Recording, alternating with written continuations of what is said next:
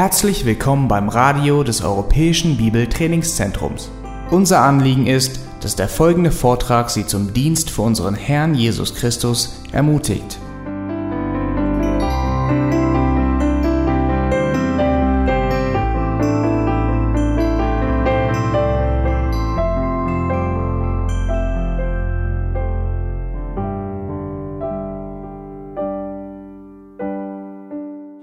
Möchte die Predigt heute Morgen mit einem Zitat von Martin Luther beginnen.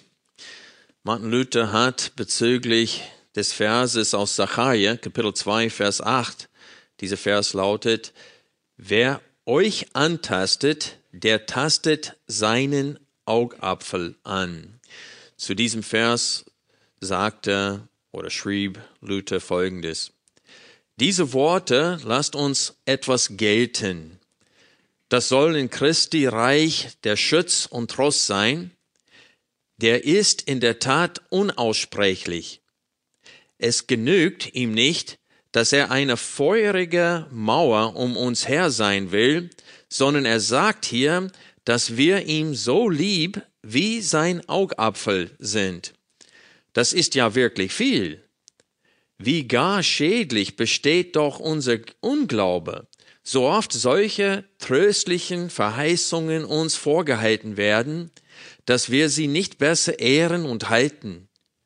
Man kann es eben mit den Sinnen nicht wahrnehmen, weil es dem Anschein nach ganz anders zugeht, dass er uns nämlich greulich verfolgt werden lässt. Der Täufer Saint Johannes wurde wegen einer Hure enthauptet. Heißt das, Wer euch antastet, der tastet meinen Augapfel an? Ebenso alle anderen Märtyrer und Heiligen. Nun, er streitet ja nicht ab, dass wir angetastet werden müssen, denn er sagt, wer euch antastet. Aber es soll dem nicht wohl gelingen, der es zu tun wacht. Amen. Ende des Zitats. Also dieses Zitat von Luther erinnert uns daran, wie kostbar wir in Gottes Augen sind. In dem Zusammenhang in Sacharja spricht es, dass Gott in ihrer Mitte sein wird, an diesem zukünftigen Tag, und dass er ein selbst die Mauer um Jerusalem sein wird, um der heilige Stadt. Jesus selbst wird das ganze Volk schützen. Und dann in diesem Zusammenhang steht es, dass die Kinder Gottes sein Augapfel sind. Die Frage, die ich heute an uns stellen möchte, aber ist, wie kostbar ist Gott in unseren Augen? Ist er unser Augapfel? Das ist doch eine wichtige Frage. Wir sind kostbar in seinen Augen, aber ist er genauso kostbar in unsere? Schlag bitte Psalm 119 auf. Wir wollen weiter diesen kostbaren Psalm, dieses Gebet betrachten, damit wir näher zu Gott kommen, damit wir sehen, mit welcher Herzenseinstellung wir Gott jeden Tag neu begegnen sollen und vor ihm leben sollen. Ich lese ab Vers 57. Mein Teil ist der Herr ich habe versprochen, deine Worte zu bewahren. Ich suchte dich zu besänftigen von ganzem Herzen. Sei mir gnädig nach deiner Zusage. Ich habe meine Wege überdacht und meine Füße gekehrt zu deinen Zeugnissen. Ich bin geeilt und habe nicht gezögert, deine Gebote zu halten. Stricke der Gottlosen haben mich umgeben. Dein Gesetz habe ich nicht vergessen. Um Mitternacht stehe ich auf, um dich zu preisen, wegen der Bestimmungen deiner Gerechtigkeit. Ich bin der Gefährte aller, die dich fürchten, derer, die deine Vorschriften einhalten. Von deiner Gnade her ist die Erde erfüllt. Lehre mich deine Ordnungen. Der erste Vers dieser Strophe beginnt mit einer gewaltigen Aussage, nämlich mein Teil ist der Herr. Das Wort in der Urschrift hier, der Name Gottes, Yahweh, ist da.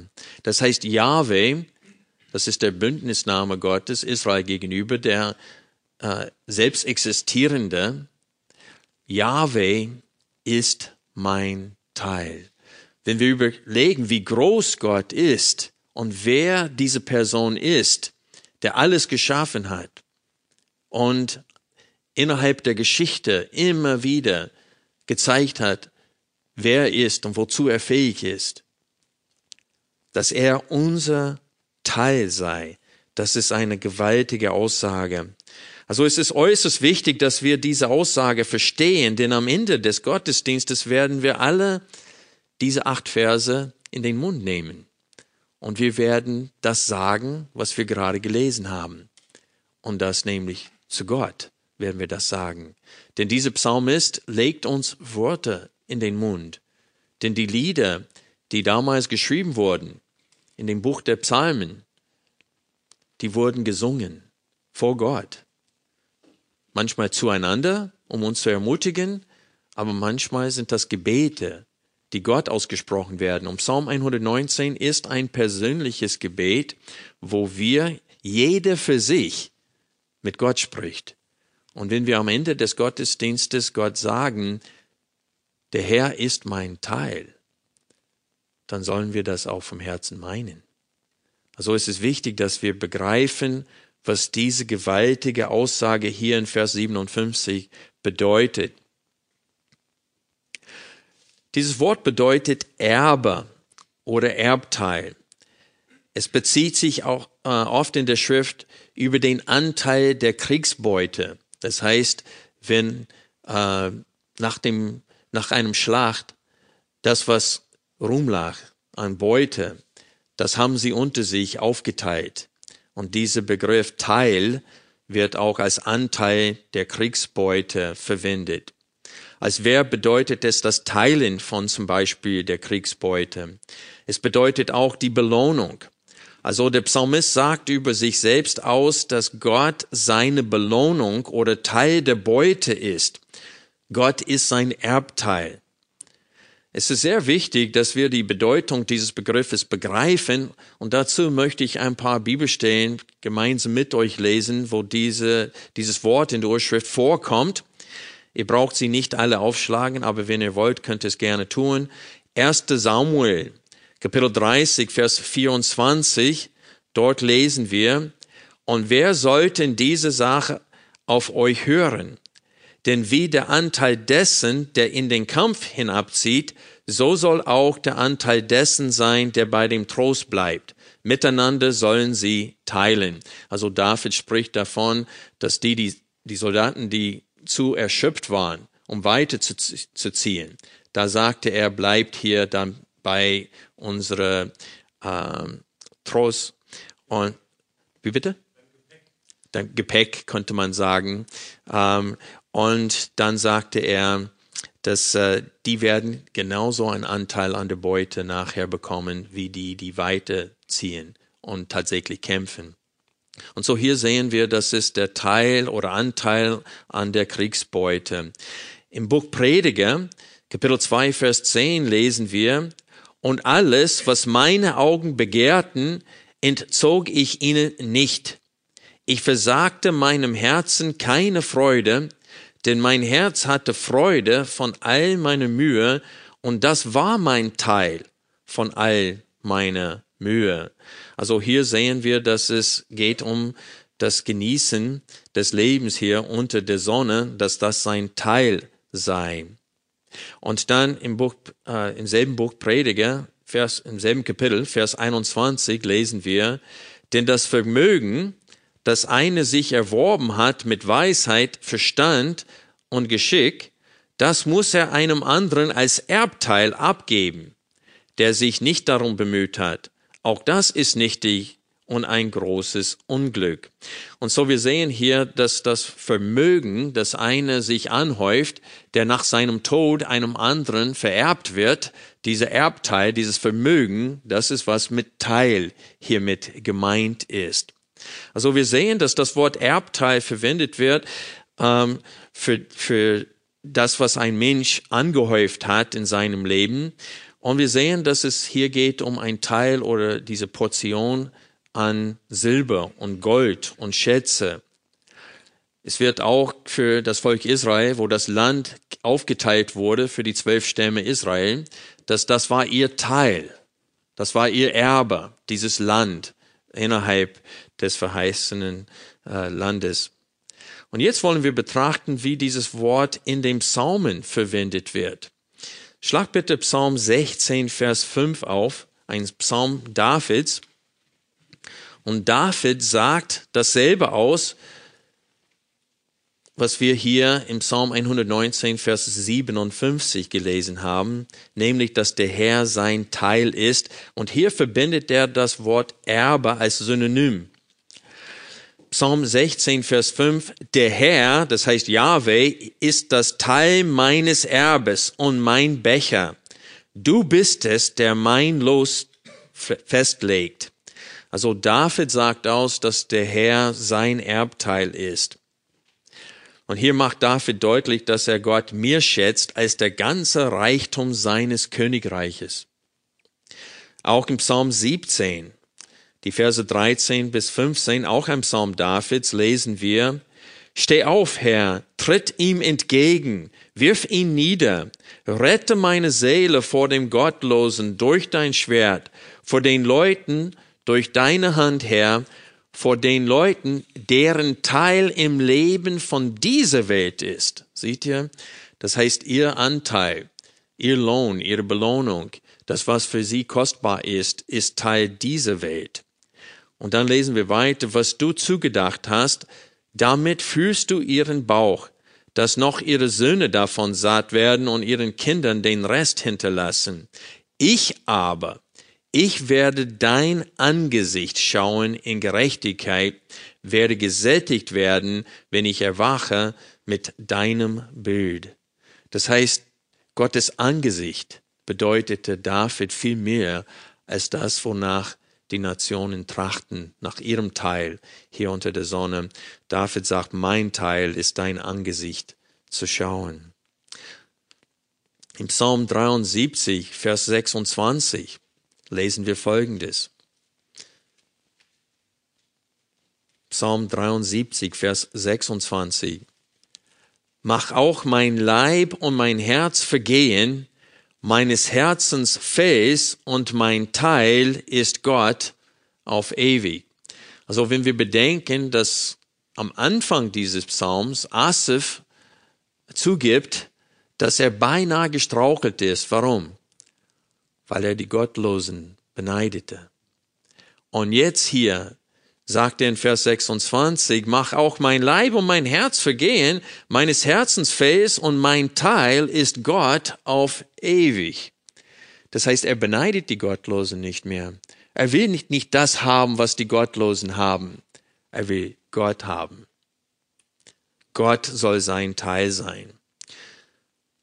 Freunde, gerne denken wir an Gott als unser Vater und als unser Zufluchtsort. Die Frage ist, denken wir an Gott als unser Teil, als unser Anteil, als unser Erbe. Der Psalmist beginnt unsere Strophe für heute auf Psalm 119 in Vers 57 mit dieser gewaltigen Aussage, der Herr ist mein Teil. Jetzt eine wichtige Frage an uns. Woran erkennen wir, dass Gott tatsächlich im Mittelpunkt unseres Lebens ist? Woran erkennen wir das?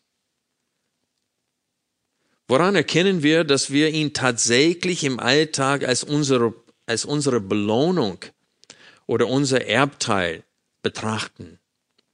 Und wenn wir den Rest dieser Strophe lesen, dann sehen wir wichtige Erkennungsmerkmale von einem Menschen, der Gott im Mittelpunkt seines Lebens hat.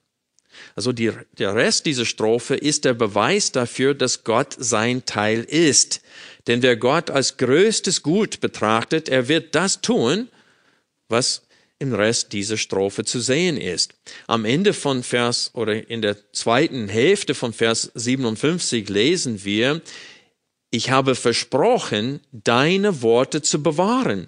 Das heißt, er wird danach trachten, Gottes Wort zu bewahren. Ein Mensch, der sagt, Gott ist mein Teil, aber nicht danach trachtet, Gottes Wort zu bewahren, der betrügt sich selbst.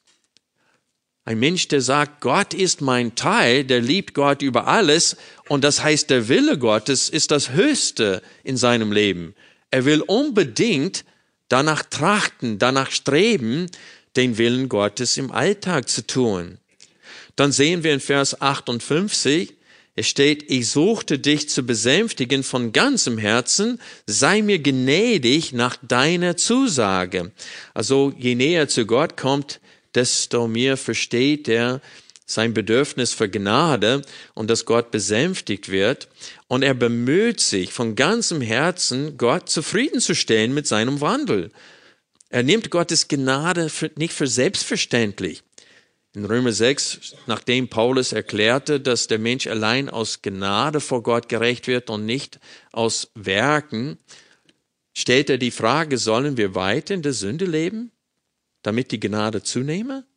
Oder sollen wir weiter in der Sünde leben, weil wir nicht mehr gerichtet werden können, weil wir jetzt unter Gnade sind und nicht mehr unter dem Gesetz?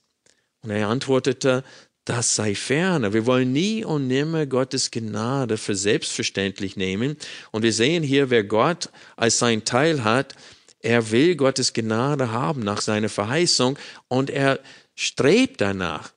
Gott zufriedenzustellen mit seinem Leben. In Vers 59 lesen wir, ich habe meine Wege überdacht, das heißt überprüft, und meine Füße gekehrt zu deinen Zeugnissen. Jetzt eine Frage an uns. Wie oft überdenkst du dein Leben? Wie oft blickst du abends zurück auf einen Tag und dir dein Handeln im Laufe des Tages vor Gott überlegst, wie war dieser Tag? Wie habe ich mich verhalten auf der Arbeit? Wie habe ich mich verhalten meiner Frau und meinen Kindern gegenüber? Wenn man Fußball guckt oder gerne guckt, dann möchte man gerne diese Sportschau sehen und sehen, wie der Spieltag gelaufen ist. Und was zeigen sie? Sie zeigen die Highlights. Aber die zeigen nicht nur alle Toren, sondern was auch? Alle gelbe Karten. Und zwar von allen möglichen, äh, aus allen möglichen Blickwinkeln. Und wir können sehen, wie sie die Spieler entweder geglänzt haben oder falsch gespielt haben. Und so ist es mit unserem Leben. Wir müssen so eine Tagesschau, einen Rückblick machen und sehen, Herr, habe ich dir gefallen heute? Oder habe ich ein paar gelbe Karten verdient mit meinem Wandel? Und wir sollen aus verschiedenen Blickwinkeln unserem Leben immer wieder unter die Lupe nehmen und vor Gott äh, unser Leben überdenken, überprüfen. Lebe ich wirklich vor Gott? Gefalle ich Gott mit meinem Leben in der Tat? In Vers 60 lesen wir, ich bin geeilt und habe nicht gezögert, deine Gebote zu halten. Also ein Mann, der Gott oder ein Mensch, der Gott im Mittelpunkt seines Lebens hat, er wird sich eilen und nicht zögern, Gottes Gebote zu halten. Und an dieser Stelle muss ich uns fragen, wie oft ist es, dass Gott uns etwas zeigt, das wir ändern sollen in unserem Leben und wir tun es nicht sofort. Wir geben zu, ja, Gott, du hast recht, das soll anders werden in meinem Leben. Ich soll damit aufhören oder ich soll damit anfangen und wir setzen es nicht um. Denkt an Abraham. Jedes Mal, wenn Gott ihm etwas gesagt hat, was lesen wir als nächstes im Text? Frühmorgen stand er auf und hat er das ausgeführt, was Gott ihm gesagt hat. Am nächsten Tag steht es, stand er auf und hat es aufgeführt. Und so sollen auch wir sein. Wir sollen uns eilen und nicht zögern, Gottes Gebote zu halten. Und wenn Gott so gnädig ist, dass er uns etwas verstehen und begreifen lässt, was ihm nicht gefällt in unserem Leben, dann sollen wir eil, uns eilen, das zu ändern. In Vers 61 lesen wir, Stricke der Gottlosen haben mich umgeben, dein Gesetz habe ich nicht vergessen. Denkt an die drei Freunde von Daniel, als sie aufgefordert wurden, diese große Statur zur Ehre Nebukadnezar, dass sie sich dafür beugen sollten und das Ding anbeten sollten. Und an dieser Stelle stelle ich die Frage, war es möglich, Gott zu gehorchen in diesem Fall, ohne dabei aufzufallen? Nein. Die drei standen da wie Eichen in einem Feld Gerste. Also alle anderen beugen sich und die stehen. Und das fällt auf und ist auch aufgefallen. Aber die würden lieber sterben, als das erste Gebot zu brechen. Gott hat gesagt, du sollst keine Bilder machen und du sollst euch nicht davon niederwerfen, um sie anzubeten. Und das wussten sie, das wäre eine große Sünde, wenn wir das tun sollten. Und sie haben Gott mehr geehrt als ihr eigenes Leben. Denn was hat Nebukadnezar vor mit denen, die es ihm nicht gehorchten? Im Feuerofen werfen. Und es steht, dass nachher ihre Kleidung hat nicht mal nach Rauch gestunken. Und wer mit Rauch je zu tun hat, weiß, wie äh, halstarrig Rauch sein kann oder lästig Rauch sein kann. Also die würden lieber sterben, als die Gebote Gottes zu vernachlässigen. Und wir haben hier in diesem Vers gelesen, Striche der Gottlosen haben mich umgeben, dein Gesetz habe ich nicht vergessen. Das heißt, mitten in der Anfechtung, mitten in Verfolgung vergisst er Gottes Gesetz nicht. Und er hält fest an Gottes Wort. In Vers 61, äh, Entschuldigung, in Vers 62 lesen wir, um Mitternacht stehe ich auf, um dich zu preisen, wegen der Besti Bestimmungen oder Gerichtsurteile deiner Gerechtigkeit. Er wird Gott, das heißt, jemand, der Gott Mittelpunkt seines Lebens hat, ihn als sein Teil hat, er wird auch in der Nacht Gott preisen wegen seiner Gerichtsurteile, die seine Gerechtigkeit offenbaren. Also hierzu möchte ich etwas sagen. Um Mitternacht aufzustehen damals bedeutete, dass man schon vier, fünf Stunden Schlaf hinter sich hat. Äh, heutzutage gehen viele erst um Mitternacht ins Bett. Und damals war es anders. Also dieser Mann zeugt von sich selbst, dass er mitten in der Nacht aufsteht und betet. Und die Frage, die wir alle natürlich haben, ist, wenn wir am Ende dieser Gottesdienst diese Strophe Gott sagen, und es nicht der Fall ist, dass wir um Mitternacht aufstehen, wie sollen wir das jetzt sagen? Und die Frage ist, wollen wir überhaupt um Mitternacht aufstehen, um Gott unser Schlaf und, äh, zu unterbrechen und Gott anzubeten? Und ich möchte an dieser Stelle einfach sagen, dass nirgendwo in Gottes Wort werden wir aufgefordert, unser Schlaf zu, in zwei Teilen aufzuteilen, so dass wir mitten in der Nacht aufstehen und Gott loben.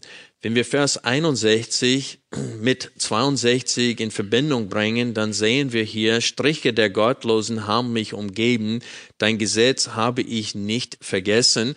Das könnte bedeuten, dass er öfters, dass sein Schlaf ihn entflohen ist öfters, wegen dieser Gottlosen. Der steht tatsächlich in Gefahr.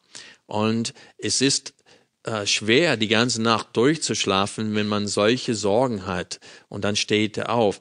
Aber es kann sein, dass es auch seine Gewohnheit war, dass er sich das zur Gewohnheit gemacht hat und sein Leib trainiert hatte, dass er mitten in der Nacht aufwacht und in diese Stille äh, mit Gott geredet hat und Gott gedankt hat und gelobt hat. Beides könnten der Fall sein hier. Ähm, aber ich will nicht sagen, dass um ein Mann Gottes zu sein und um Gott im Mittelpunkt deines Lebens, dass du unbedingt mitten in der Nacht aufstehen musst. Äh, soweit wir wissen, Daniel hat dreimal am Tag äh, gebetet und wir sehen unterschiedliche Disziplinen in dem Leben von gottesfürchtigen Menschen, aber es sollte ein Disziplin geben. Gebet sollte regelmäßig sein und es sollte in einer Zeit geschehen, wo es still ist, wo man wirklich alleine mit Gott ist.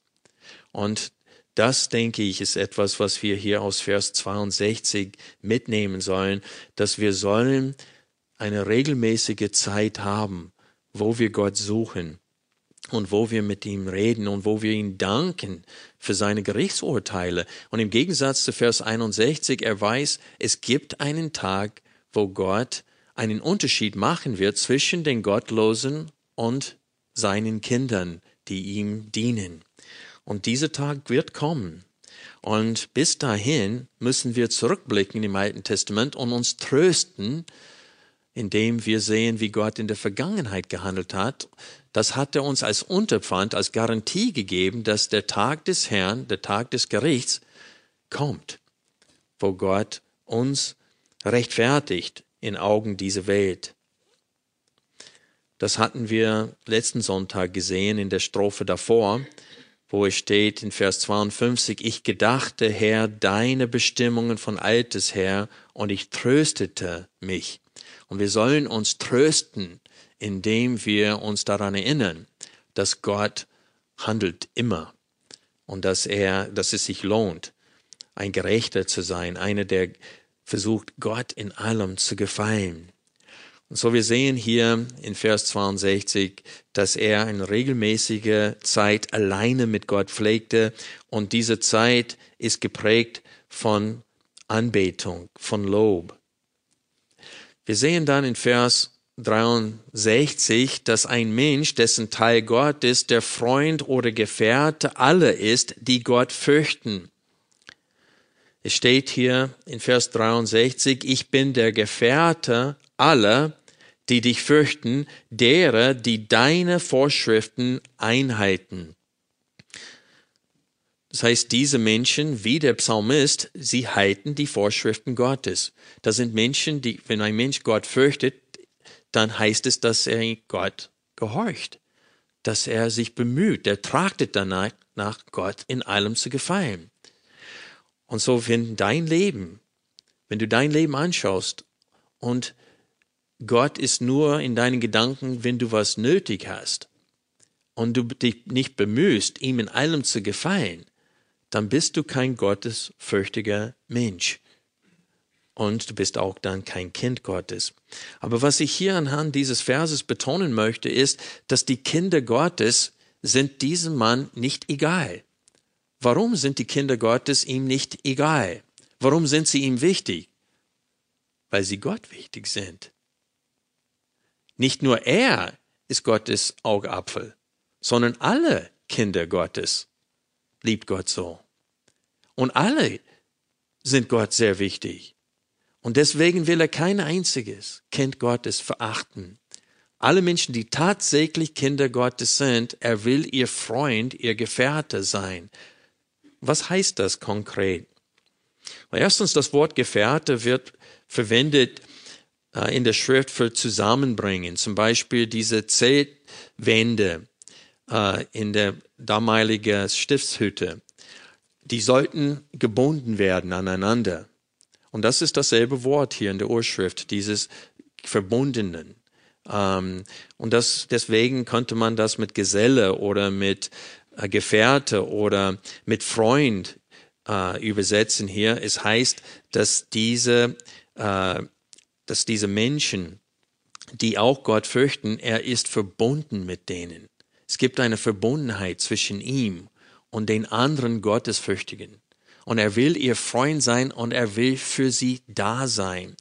Aber erstens möchte ich betonen, das Wort aller hier in diesem Vers. Es steht, ich bin der Gefährte aller, die dich fürchten. Das heißt, dass er die Person nicht ansieht. Er liebt alle Kinder Gottes, auch wenn sie ihm unsympathisch sind, weil er weiß, dass Gott sie liebt. Er sagt aus, dass er der Freund oder der Gefährte alle sind, die Gott fürchten und gehorchen. Und das Wort alle betont sicherlich, dass er gerne jedem wahrhaftigen Kind Gottes innerhalb seiner Reichweite und nach Möglichkeit helfen möchte. Und das ist wichtig für uns zu verstehen. Er will sie eine Stütze sein, ohne dabei die Person anzuschauen. Und soweit ich bis jetzt gesehen habe, gibt es nur drei Verse in diesem ganzen Psalm, wo er, wo es um anderen geht. Sonst ist es immer ich und deine Gebote. Das heißt, es geht zwischen ihm und Gott. Aber hier in diesem Vers sehen wir, dass es, er erwähnt auch andere und dass er auch für andere sein, da sein möchte. Und wir sehen das nochmal in Vers 74 steht es, die dich fürchten, werden mich sehen und sich freuen, denn ich haare auf dein Wort. Das heißt, da ist das Gegenstück. Er will ein, ein Trost für die anderen Gottesfürchtigen sein. Denkt an David und Jonathan. Jonathan hat nur mit seinem, äh, wie heißt das, diese Träger, ähm, Waffenträger, äh, hat er eine ganze Station von Philister angegriffen. Die sind da hochgeklettert und haben zu zweit die alle äh, geschlagen. Und dann, wo er gesehen hat, dass David gegen Goliath gekämpft hat, es steht, ab diesem Augenblick an waren sie Verbündeten. Die waren Freunde. Das heißt, er hat etwas in David gesehen, das auch in ihm war, und das hat sie wirklich zusammengebracht. Und das ist das, was hier gemeint ist. Du siehst das in Vers 63. Ich bin der Gefährte, ich bin der Freund aller, die dich fürchten. Und dann in Vers 73, äh, 74 lesen wir, die dich fürchten, werden mich sehen und sich freuen. Denn ich haare auf dein Wort. Das heißt, sein Wandel, sein, er ist ein Glaubensheld für anderen. Die schauen ihn an und sie freuen sich über ihn.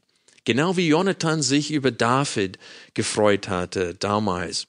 Und dann nochmal in Vers 79 steht es, lass sich zu mir wenden, die dich fürchten und die deine Zeugnisse erkennen. Also an drei Stellen hier in diesem Psalm spricht er von anderen, die Gott fürchten. Und er möchte für sie da sein.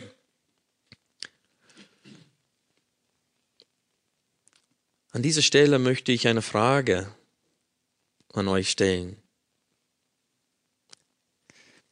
Wenn wir berücksichtigen, dass Gott seine Kinder so sehr liebt und sie alle in das Bild seines Sohnes verwandeln möchte und dass Gott aktuell immer dabei ist, seine Kinder in das Bild seines Sohnes zu verwandeln, denn wenn das Gottes Vorhaben ist, dann sollte das nicht auch unser Vorhaben sein?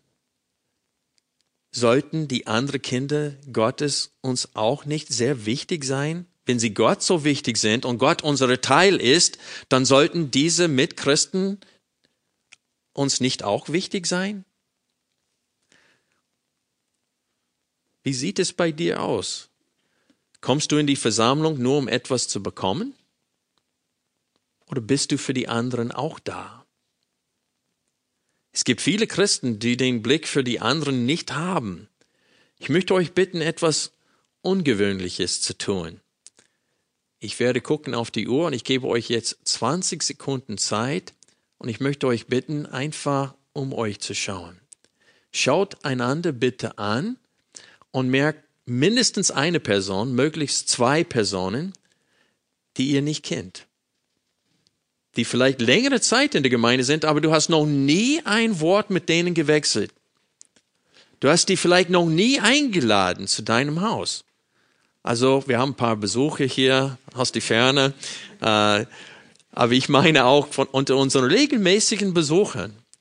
Wie viele Menschen gibt es jetzt hier in unserer Mitte, die du nicht kennst? Die, die, du hast noch nie ein Gespräch mit denen geführt.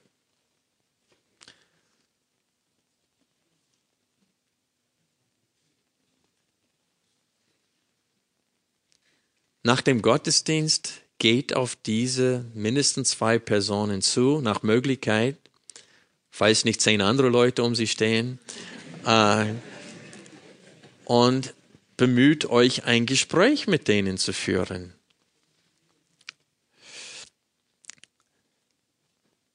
Wer Gott im Mittelpunkt seines Lebens hat, hat auch die Ortsgemeinde im Mittelpunkt seines Lebens. Und wir sollen nicht unsere Gemeindebesucherliste nur dann in der Hand nehmen, wenn wir was von irgendjemandem brauchen. Ich soll diese Liste nicht nur in der Hand nehmen, nur wenn ich jemanden anrufen möchte, weil er ich von etwas von ihm nötig habe. In unserem Frauengebetskreis öfters nehmen sie diese Besucherliste und sie beten komplett durch die Liste. Und ich möchte uns allen das aufs Herzen legen. Und nimm diese Liste in der Hand und geht durch die Namen. Und wenn du einen Namen liest, was dir völlig fremd vorkommt, ja, dann ruf sie an, lernt sie kennen. Frag, wer bist du eigentlich? Stell dich vor. Also, wenn wir Gott im Mittelpunkt haben, dann werden wir auch seine Kinder im Mittelpunkt haben. Und das ist klar innerhalb unserer Reichweite. Und unsere Ortsgemeinde ist unsere Reichweite, nicht wahr? Nach Möglichkeit und innerhalb unserer Reichweite wollen wir Gefährte aller Kinder Gottes sein. Nicht nur die, die uns sympathisch sind. Nicht nur die Jäger für die Jäger und die Angler für die Angler, ähm, sondern wirklich alle, die dich fürchten, steht es im Text. Alle.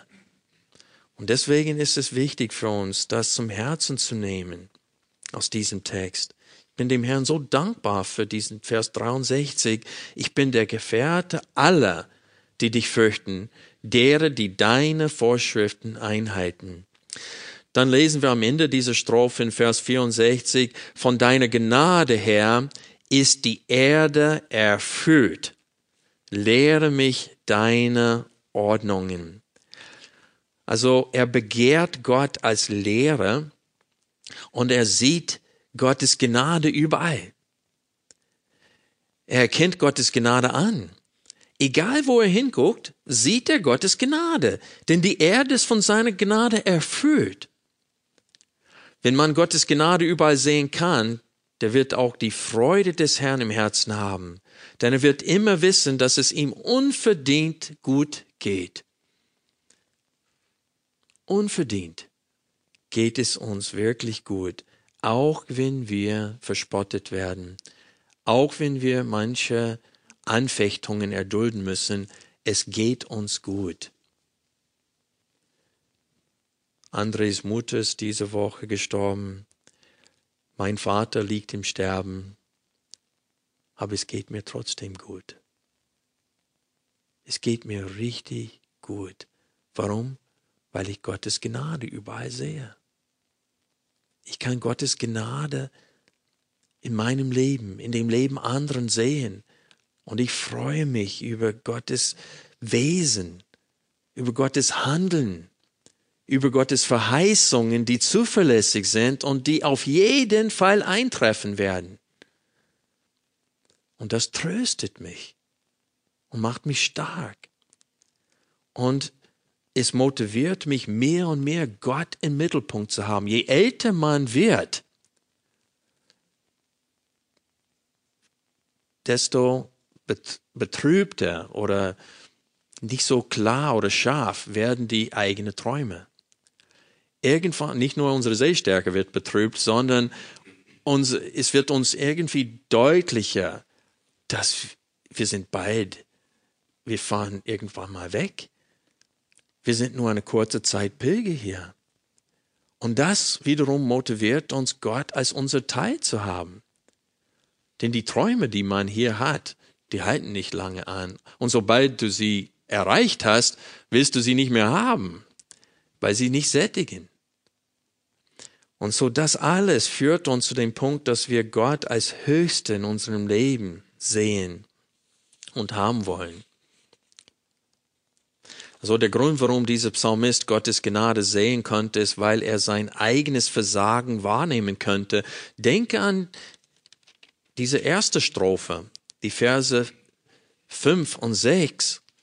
Es steht, oh, dass doch meine Wege beständig wären, um deine Ordnungen zu halten, dann werde ich nicht beschämt werden. Eigentlich im Hebräischen könnte man das übersetzen, nie wieder. Das ist im griechischen Übersetzung auch ume, das heißt ein doppelter Negativ hier. Und das heißt, dann werde ich nie wieder beschämt werden, wenn ich beachte alle deine Gebote. Und das ist sein Verlangen, das ist sein Wunsch. Und weil er weiß, ja, ich bemühe mich, deine Gebote zu halten, ich trachte danach, aber er weiß, dass er das nicht hundertprozentig hinbekommt. Und deswegen sieht er Gottes Gnade. Und deswegen will er Gottes Gnade in seinem Leben haben. Und das macht uns dann gnädiger mit unseren Mitmenschen, nicht wahr? Ich muss ehrlich sagen, dass ich immer wieder staunen muss, wie gut die Einleitung durch Michael zu Themen der Predigt passt aus Lukas Evangelium. Es ist interessant. Ich sehe immer wieder große Parallele. Und Michael hat heute davon gesprochen, dass dieser reiche Mann, der ging sehr traurig weg, weil er war nicht bereit, sich zu trennen von seinem Schatz, um dann Jesus nachzufolgen. Und unser Text sagt uns, mein Schatz ist der Herr, mein Erlös, mein, meine Belohnung, mein Erbteil bist du, Gott, nicht deine Geschenke. Du selbst bist es, was ich erben möchte. Ich möchte dein Angesicht sehen, sagte David.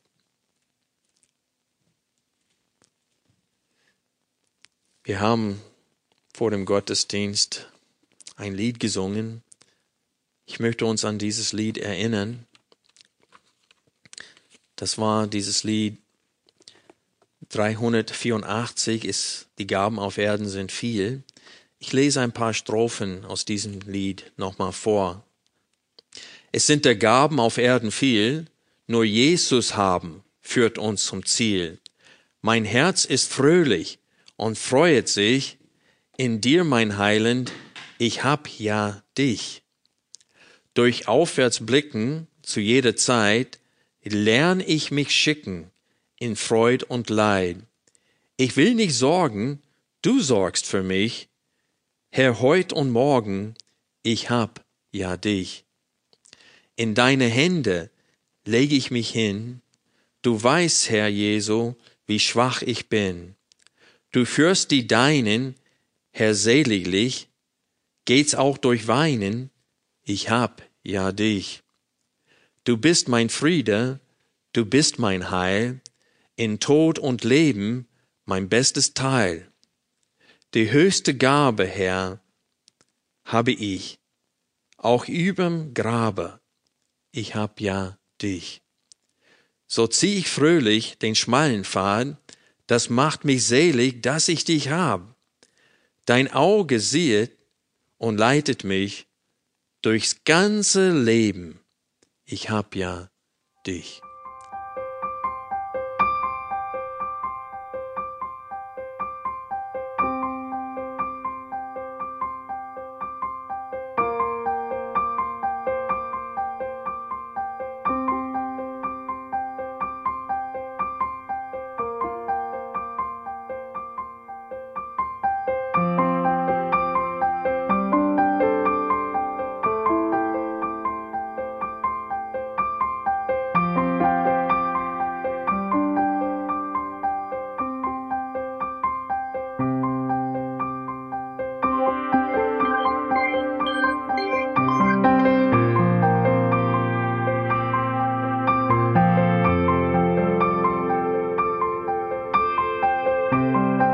Alle Vorträge unseres Programms, Bücher, DVDs und vieles mehr können Sie bei uns unter www.ebtc-media.org erhalten.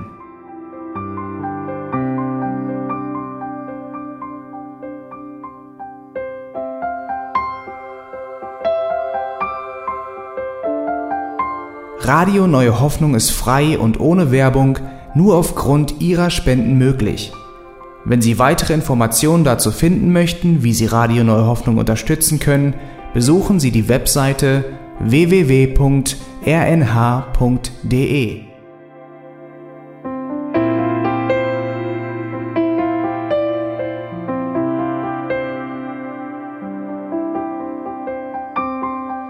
Die Sendezeiten des EBTC sind Montag, Mittwoch, Freitag und Samstag jeweils von 10 bis 11 Uhr.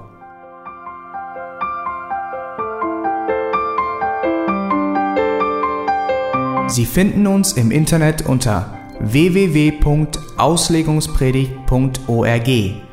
Eine E-Mail können Sie uns senden an radio@auslegungspredigt.org. Telefonisch erreichen Sie uns unter 0049 30 60 988 610. Unsere Postanschrift ist EBTC Havelländer Ring 40 in 12629 Berlin, Deutschland.